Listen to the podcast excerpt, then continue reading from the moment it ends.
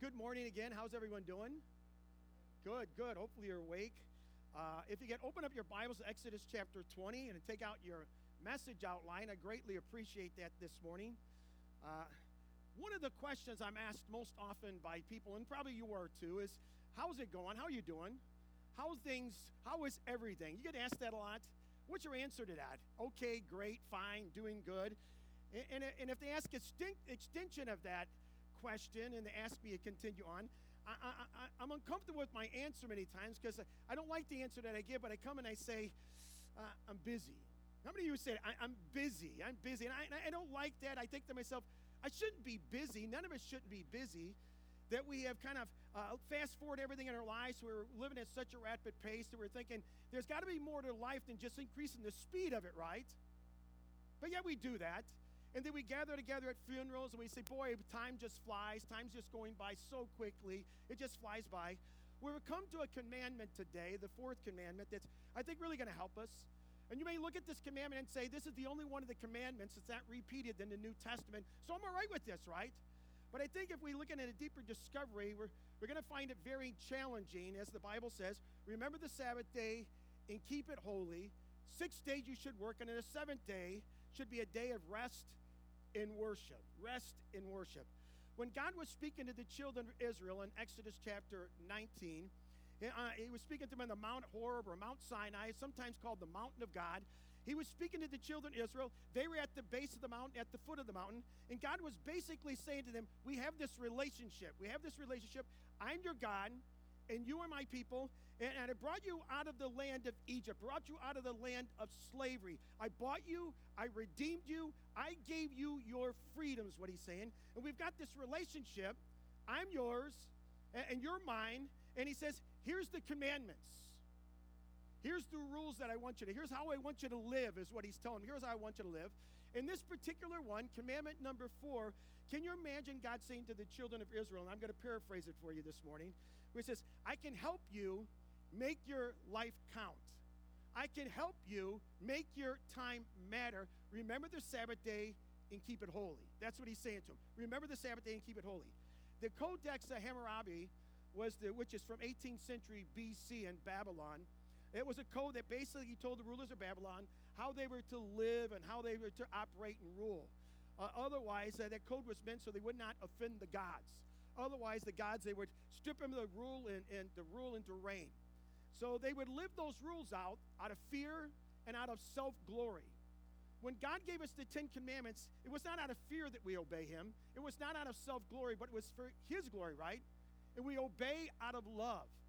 The Pharisees didn't always understand this. Uh, they were a religious group of leaders in the New Testament in the times of Jesus. And the Pharisees, they would obey these laws. They would do it to please God, to be accepted by God, to have a relationship with God.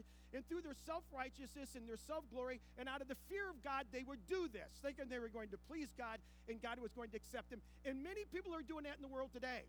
Feel like I gotta follow these rules, I gotta jump through these hoops, I gotta do all these religious things so God will accept me, so I can appease God, and He would please with me, and He allowed me to enter into heaven. You don't need to do that. You don't need to do that because we've already been accepted through Jesus Christ. Amen? That Jesus Christ died on the cross for our sins, and we are accepted by God through Jesus, through the work that Jesus Christ did on the cross. We'll talk more about that later on. But we're accepted by Him. So we come to Him in a way that we don't have to do all that work. But we still have to obey Him, right? Now that we have a relationship. Deuteronomy chapter 5 is what I want to challenge with you today before I get into the commandment. By the way, Deuteronomy chapter 5, the Ten Commandments are listed again in, in Deuteronomy chapter 5, in Exodus chapter 20, in Deuteronomy chapter 5. And it says here, if you follow my ways, you will live and it will be well with you. That translated or, or interpreted or applied to our lives it, it, with this commandment, it says we have the opportunity to obey it or disobey it, right? We have the opportunity. Every time we get a command, every time the Word of God is open, we have an opportunity to obey it or disobey it. If we obey it, he says, We will live and it will go well with you. The NIV says, You will prosper and prolong your days. So, with this in mind, let's look at this command with the principle behind this command, the principle that God gives to you and I. The spirit of this command we want to look at today. Remember the Sabbath day, by keeping it holy. Let's learn three things. Three things we can set this day aside in order to make our days count, in order to make our lives really matter to greater degree, okay? So if you have your outlines, everyone have their outline? So the first thing, three things to learn about the Sabbath. Set apart the Sabbath. Set apart the Sabbath, he tells us. This type of command is only it isn't found in any of the other ancient Near Eastern cultures. It's unique to the children of Israel. It's almost if God is saying, we have this unique relationship. You are different than any other nation in the world, and there's a day that you have to keep aside to keep it holy because you and I have this relationship, is what God is saying to him. You have to keep it this way. And they had hints of this three or four chapters earlier as they're wandering in the desert. God provided them food six days a week, but He didn't provide on the seventh day, right?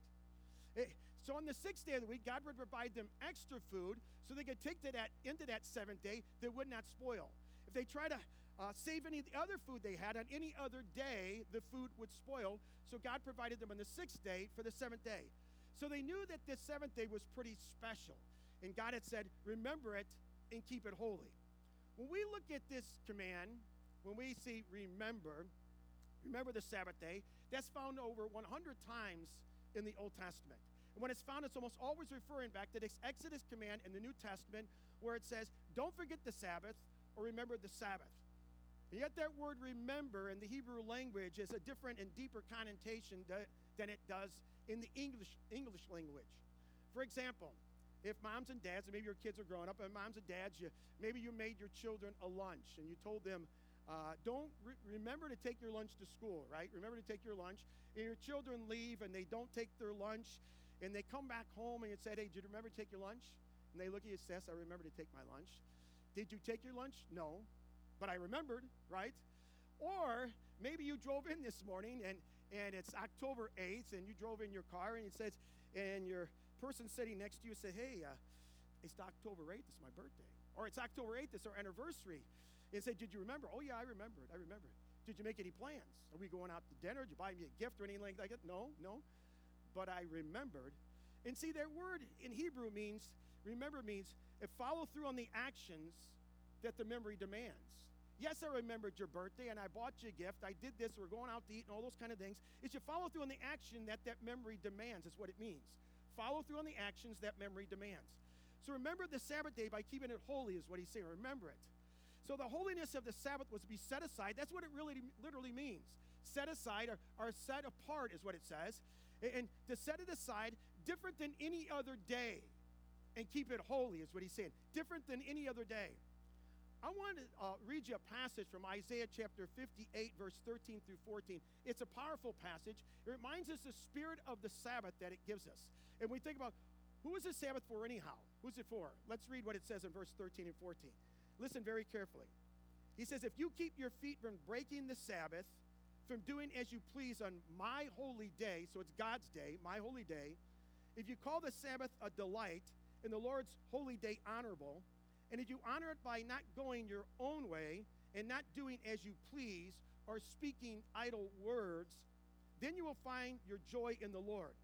And I will cause you to ride on the heights of the land and to feast on the inheritance of your father Jacob. The mouth of the Lord has spoken. These are very powerful words because what he is saying here, the Sabbath is not about me. It's not about my delights, my pleasures, my schedule, the things I want to do. It's all about God, the Sabbath is. It's, set, it's be set apart. It's holy unto God, is what he's saying here. The children of Israel didn't always do, always do this very well. Matter of fact, if you study the history of the Hebrew people, you would find out that one of the reasons that they were carried off into captivity because their abuse of the Sabbath and their length and their measurement, their time they were carried off into captivity was according to how long they kept from doing the Sabbath. So this is a really big deal to God. May not seem like a big deal to us, but this is really, really a big deal to God, the Sabbath. So this life, these days, our times are in God's hands. So let's learn what God has to say about it because it's so important. He set this day aside. It's the fourth commandment. So the first thing it says, set apart the Sabbath, set it aside. Keep it holy, right? So the second point in our notes, the second thing to learn about the Sabbath, practice a pattern of work and worship pattern of work and worship. Verses 9 and 10. He says, Six days you shall labor and do all your work, but the seventh day is a Sabbath to the Lord your God. On it you shall not do any work, neither you, nor your son, or your daughter, nor your manservant or maidservant, nor your animals, nor the alien within your gates. We have something tucked away in this commandment that's very important in verse 9 where it says, Six days you shall labor. God's all about work. We read about that in Genesis chapter 2, verse 15. Some people say that, that uh, work was part of the curse. It was not. We're made to work. God made us to work. This body that you, He gave you is made to work. So God's work week here is six days, right? We see that. Six days. Six days you work, and then you put a period, and then there'll be a separation, and there will be a day where you have worship and rest. We all get that, right? Worship and rest. So you're going to work six days. The seventh day is be holy, set apart to the Lord, is what he's saying. And it's going to be a day of worship and rest, is what he told them. God knew our propensities to get busy. God knew our propensities to be selfish. He knew that. That we're going to say, This is my time, right? We all say, This is my time. It's my weekend. I get to do what I want with it. I, I think God provided a remedy for our greed in our lives, is, is what He did. It, by requiring, even in the Old Testament, that we would give a tithe. And that tithe would be given, the first thing we give out of our money would be our tithe that we give that. And it's a remedy for greed. It says, Do this, do this tithe, and all these things will be added to you, but you have to do this first. You got to give your tithe. Then this will be added to you. I think the remedy for workaholism, what God has given us here in the fourth commandment, where He says, work six days and then put a period on it, pause it right there. And on that seventh day, seventh day is all about stopping, not shopping, but about stopping, right? Where to stop. It's about stopping what you were doing in those six days where you were working. He says, stop. And on that seventh day, he says, set it apart for worship and for rest, is what he's saying, for worship and for rest. Leviticus chapter 22, verse 23, verse 3 says this There are six days when you may work, but the seventh day is a Sabbath of rest, a day of sacred assembly. You are not to do any work wherever you live. It is a Sabbath to the Lord. So he's saying, there's a day that you have to stop. There has to be a Sabbath day. You have to stop, is what he's saying. He said, This is a day of sacred assembly where you're gathering together, together a holy day, a sacred assembly as we gather together, right? To God. We come together. The children of Israel, they practiced this in a tabernacle or a tent of meeting. When they built their temple, it was a place where they gathered. And then later on, they would have the synagogues where they have those in the city. Jesus practiced this. He would go to the synagogue where the reading and teaching of the scriptures, and it was kind of a, a day, a time of consecration to God, is what he would do. One day a week. He says, Keep it holy, remember it. It's made it to the top 10, right? It's a big deal. It's not an option. God didn't give it as an option, it's a big deal. I, I want to point out here that on the seventh day for them, it was a day of worship and of rest. They're not the same, those are two different things. Worship and rest are two different things. Many of us, we have made this in our own lives a day, a five day work week, right? Most of us work five days, might work four days, whatever it may be. And then you have this two days. In, in theory, you have two days off where you can you can in that time sometime have worship and have rest, right? That's the theory. That's what goes. And I think it's really important, first of all, for us to understand that those six days or those five days or whatever days you work, where it's four days, whatever work week looks like, it shouldn't be those in those six days where you come and you're working. Has, there has to be a day of rest. There shouldn't be more than six days. You have to rest on the seventh day. Sometime in that week, rest. Whatever that work week looks like, that work week should not be a day, week of drudgery where you're saying, I can't wait till it's 4 or 5 o'clock on Friday. I'm getting out of this place. Oh, here comes Monday. I can't wait to. That work week is coming. I, I, I don't look forward to it. It's miserable. It's miserable. The New Testament help us to understand that even with our work, it's to be done unto the Lord, right? Our work is to be done unto Him. And all the deeds and all the work that we do is unto Him. It's for God's glory. We're working for Him. It's not for your boss. It's not for your, your company. You're working for the Lord. So we're not just killing five days. We're just not killing six days till we get that at Holy Day. Can't wait till we get that at Holy Day. Uh, Because in those five or six days have to be times where we worship in our work. We're doing it to God and we're worshiping. We're worshiping God as we're working, as we're doing those things that we're doing. We're worshiping God in our work. The New Testament church, it's a, it's a big deal what happened there. They moved from Saturday to Sunday to worship. Why would they do that? Why did they move from Saturday to Sunday? Because this, because of the resurrection, right? The resurrection. They moved from there.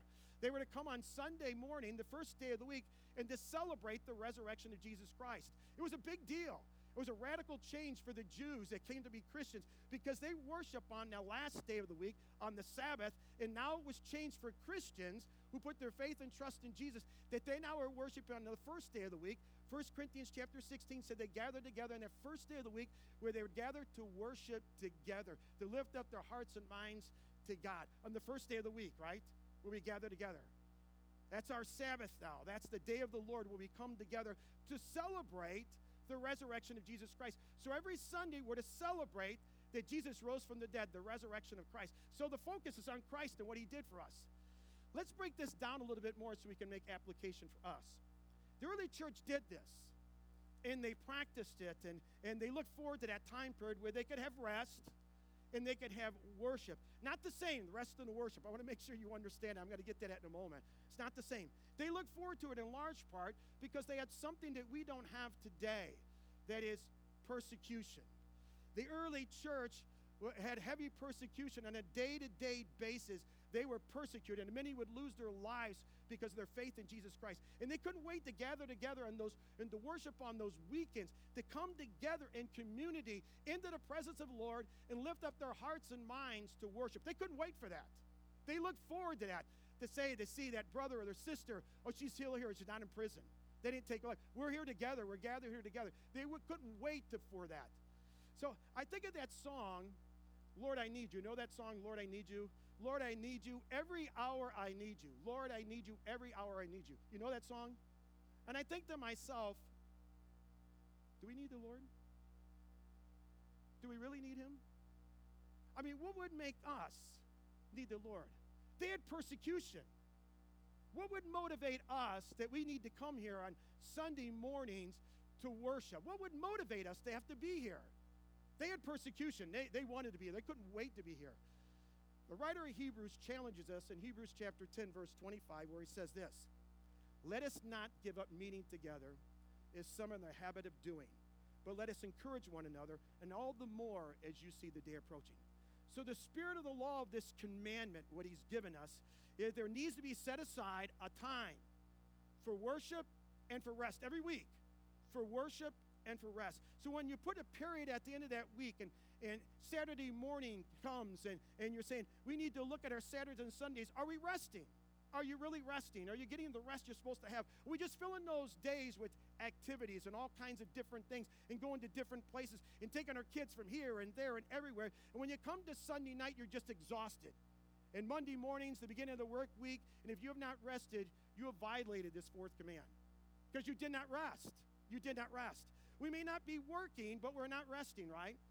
And we rest in all different ways. All of us rest in different ways. Some of you rest by a fishing pole in your hand. You go fishing. That's your resting. Some of you rest and you'll be sitting back in that lazy boy chair with that thing in your hand. You're doing this, flicking the channel, right? That's resting. We rest in different ways. Some of you rest by gardening, by being outside, and that's that's kind of me. I like to be busy outside, and I just get enjoyment and rest from that. Some of you rest by cooking. Some of you rest by going for a walk or going to, for a run.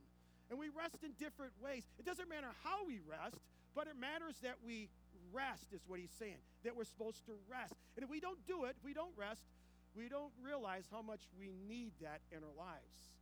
We are disobeying God when we don't rest. We disobey God.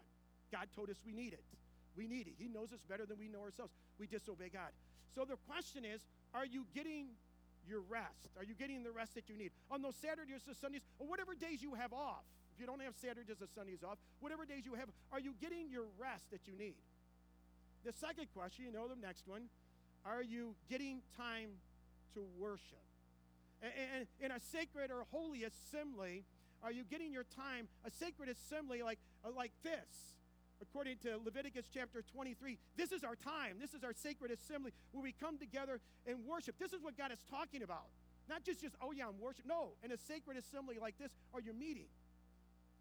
The absence of persecution in the evangelical church in America today, the regular attender of the church right now in a sacred assembly is 1.4 times to 1.7 times per month. So they miss more than they are here, right? The average attender misses more than they're in church. So, what kind of message are we sending to our God to say, Lord, I need you? Do we really? Lord, I need you. I need to obey you. I need to follow. Do we really? See, we're, we're not talking about a day here, guys. We're talking about a little over an hour to come into sacred assembly. That's it. That's it. A little over an hour where we come and we, we give to God and we're meeting together. That's what God is asking. You come together in the sacred assembly. And, and maybe you say, Pastor Doug, we're here, lighten up, right? Maybe you're saying that to me. Talk to the people that aren't here. And I understand it. What I'm saying, we need to set a time where you and I come to worship God. Every week, every week, we need to set that time aside. It's the most important uh, time of the week where we gather together in community, in Holy Assembly, to lift up our voices and praise Him, to open up the Word, and then we respond to the word. We need that. Every one of us needs that in our life. That's why God created the church. We need that. God knows we need that. We need to gather together, to lift our voices together, to read the word together, and respond. Respond to it. We need that togetherness. Remember those words of Isaiah where he says, Are you using my day for your day? Don't do it. God said, This is my day. Everything you do around this day revolves around this holy sacred assembly. That's what he's saying. Don't do it. Don't use it. Don't do it. Otherwise, you violate this fourth command, he's saying. And let me share one more thing. It says in verse 11 For in six days the Lord made the heavens and the earth, the sea, and all that is in them. But he rested on the seventh day. Therefore, the Lord blessed the Sabbath and made it holy.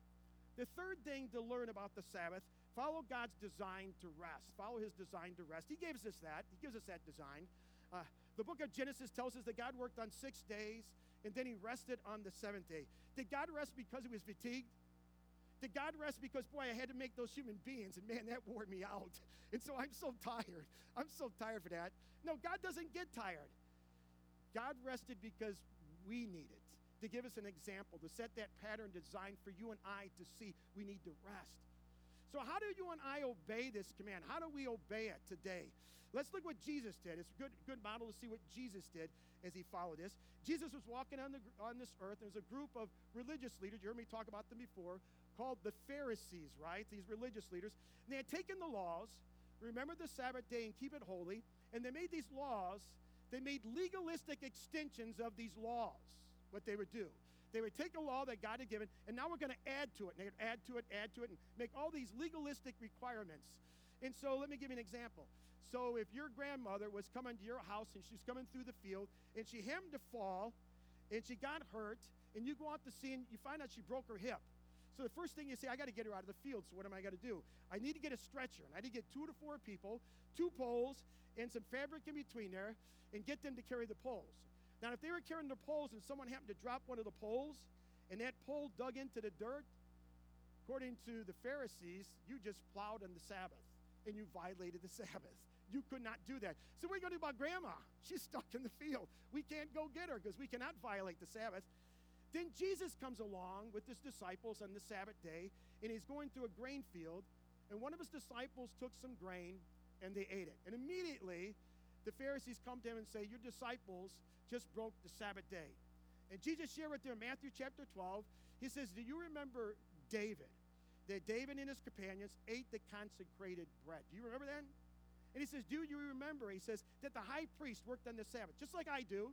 I work on the Sabbath on God's holy day. All pastors, they work on the Sabbath on God's holy day. And Jesus is saying, Am I not greater than David? Am I not greater than the high priest? Am I not the Lord of the Sabbath? Is what he's saying. Because the Sabbath was made for man, not man for the Sabbath. And so Jesus was violating their legalistic extensions of the law. God didn't make those, they made those. And he was violating those. And then we find that Jesus took that work and rest and he used it as a metaphor for what he did. He did something amazing there. And he says, I have not come to destroy the law, but I've come to do- fulfill the law.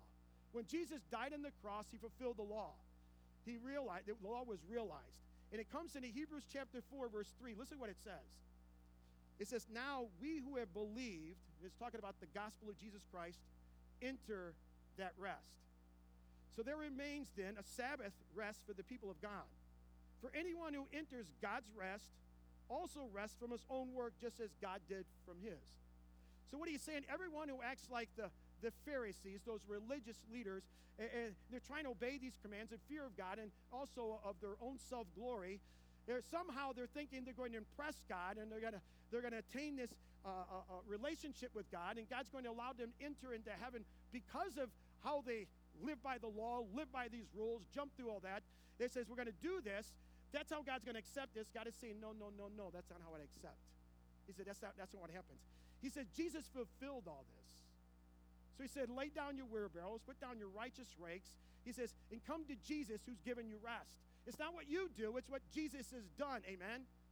So, what Jesus is saying, he's taking this picture of our own salvation, what he's doing here. He says, because he fulfilled the law, he finished and completed the work on the cross. And so now he's saying, All come to me who are weary and burdened. And he says, I will give you rest.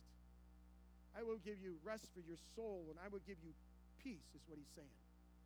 So, so what he's saying, he says, that all those things that you've been trying to do to make yourself right with God, to appease God, have this relationship with God. All these religious hoops that you've had to jump through to do this and to do that, and to make all these legalistic extensions for you to do so God would accept you. Jesus says, Come to me, and I'll give you rest from that. You no longer have to do it because I fulfilled it all.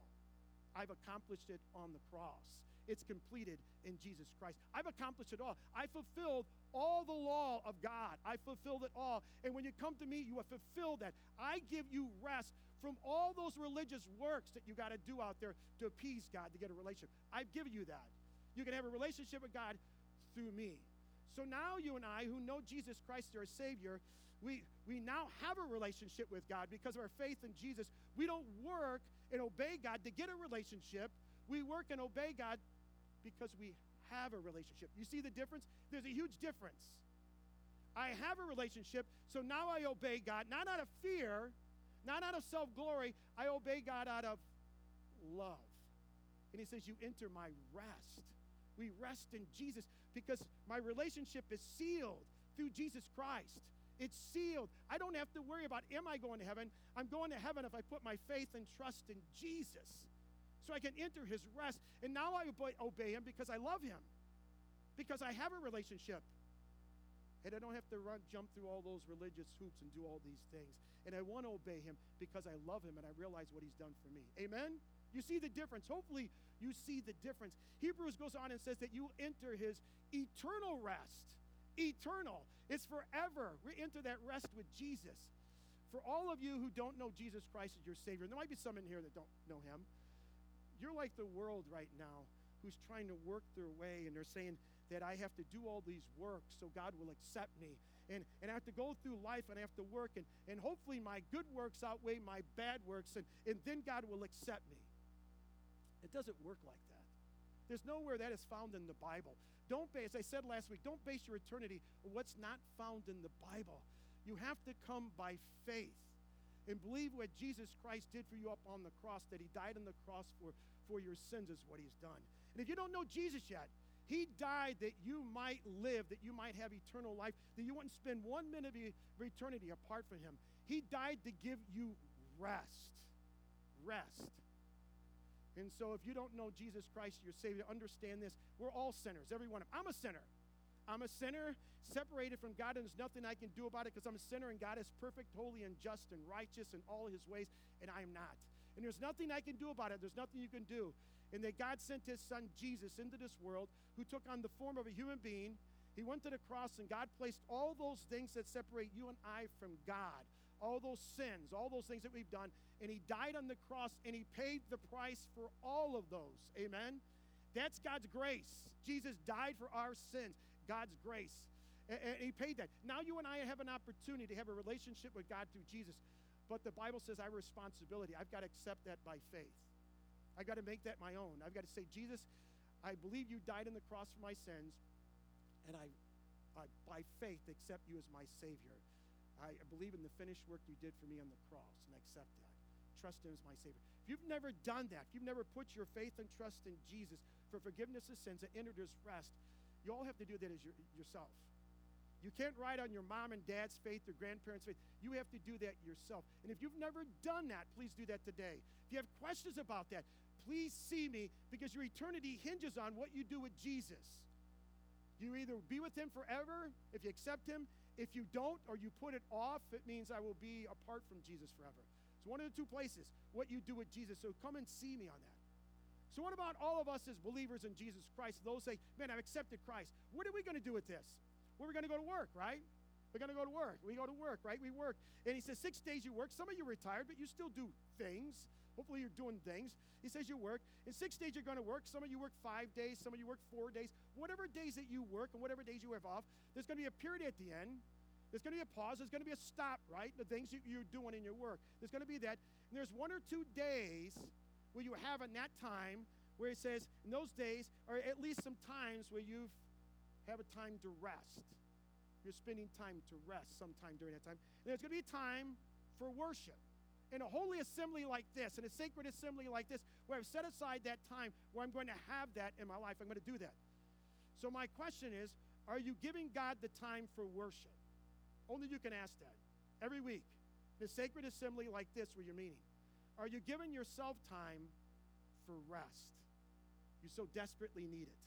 It's not easy to accomplish in our world today. I know we're so busy running from here and there and doing all this. May the Lord help us to be obedient, to rest and to worship because we so desperately need it. And so many times people will say, But you don't understand, Pastor. God has given me the body I don't need a lot of rest. I don't need a lot of sleep so I can go and go and go and go. No, no, no. You don't understand. God created you and He knows exactly what you need. And He said, I created your body to work no more than six days a week, and then you've got to have time to rest. All of us need that. If we're not, we're not functioning properly and we're disobeying this fourth command.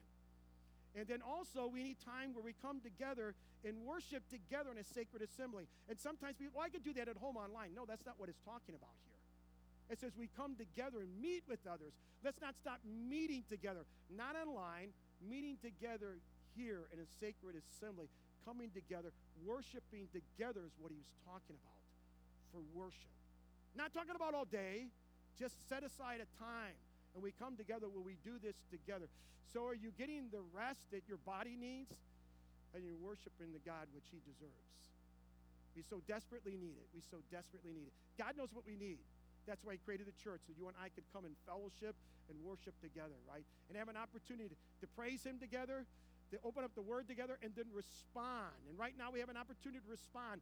Will I obey or will I disobey? Will I violate the fourth command or will I obey the fourth command? We have an opportunity. And last week, as I said, with the third command, it goes back to the third command. So let, let's just close the Lord in prayer and just have give our hearts and minds to God. And thank Jesus for all that He's done for us. That he's provided the rest. So we have that relationship with God. Let's just pray. Lord, I come and we praise you, God. Lord, as we go through the commandments, so many times as Christians, as believers, we stay in the New Testament and Lord, we think those commands don't apply, but the spirit of those commands definitely apply. The heart of those commands, we still need it. And this is the one command that many people look over because uh, it's not repeated in the New Testament. But the spirit of it, Lord, and the principle of it, we still have the same bodies they did in the Old Testament. Our bodies get tired and we need time to rest, and you know that. So, Lord, I pray that each one of us would take this seriously and say, Boy, I need to rest my body. And I need to have a time when I'm off separate from work where I stop what I was doing, just time for rest. And whatever that may be, Lord, lead us and guide us. It gives us that rest. And then, Lord, we'd have a time where we come together for worship in a sacred assembly like this, that we'd have that time, that we'd set our time around this. If we don't feel like we need it, Lord, we just obey the scriptures that tell us in Hebrews chapter 10, verse 25, let us not give up meeting together, some of their habit of doing, but that we would meet together because we need it, Lord. Help us, Lord. Help us to obey this. Help us to live the life that you've called us to live in obedience, Lord. Every one of us have a chance right now, Lord, to either shrug this off and disobey it and say, ah, it doesn't apply to me, or to say, God, I'm going to take your word seriously. I'm going to obey it. I'm going to obey it. I'm going to listen and do what you tell me to do. And I pray that for each one of us. Our hearts are bent on obeying you, walking with you, being obedient to all that we do. Lord, help us. Lord, I pray for anyone who's struggling in whatever they might be struggling with. Maybe they don't know you. I pray for their soul this morning that they would realize they're a sinner in need of a Savior, and the only Savior that you have provided, there's only one, is through Jesus Christ, the one who died on the cross for their sins. And they might put their faith and trust in Him and Him alone for forgiveness of sins. And I pray that, that every one of us sort of struggling as we're believers in Jesus Christ, whatever it may be, that Lord, we realize that same Savior who died for me is the same Savior that keeps me and sustains me each and every day by His grace, His mercy, and His power each and every day. And He loves us. And then we surrender and come to Him and give Him our needs, give Him our problems, whatever it is. We belong to Him. He is our God and we are His people. So everything I have is His, including my problems, including my debts, financial, that I give them and surrender them to Him. Say, God, take these. Help me. Help me be obedient to you as I walk with you. So, Lord, we lift up our hearts and minds to you and we surrender and say, um, Jesus, you are our God. There's no one like you. For you died for us. And you love us enough to give yourself. And so, Lord, if we don't know you, I pray we'd accept you today. If we do know you, we make the choice of walking in you, with you in. Get the rest in the worship we need. So, Lord, as we sing this last song, let it be a uh, devotion to you, our hearts and minds lifted up. And, Lord, the meaning of our hearts is that we love you. We to walk with you in obedience because we have entered your rest through Jesus Christ. We love you and praise you. We ask these things in that glorious name. In the name of Jesus, amen.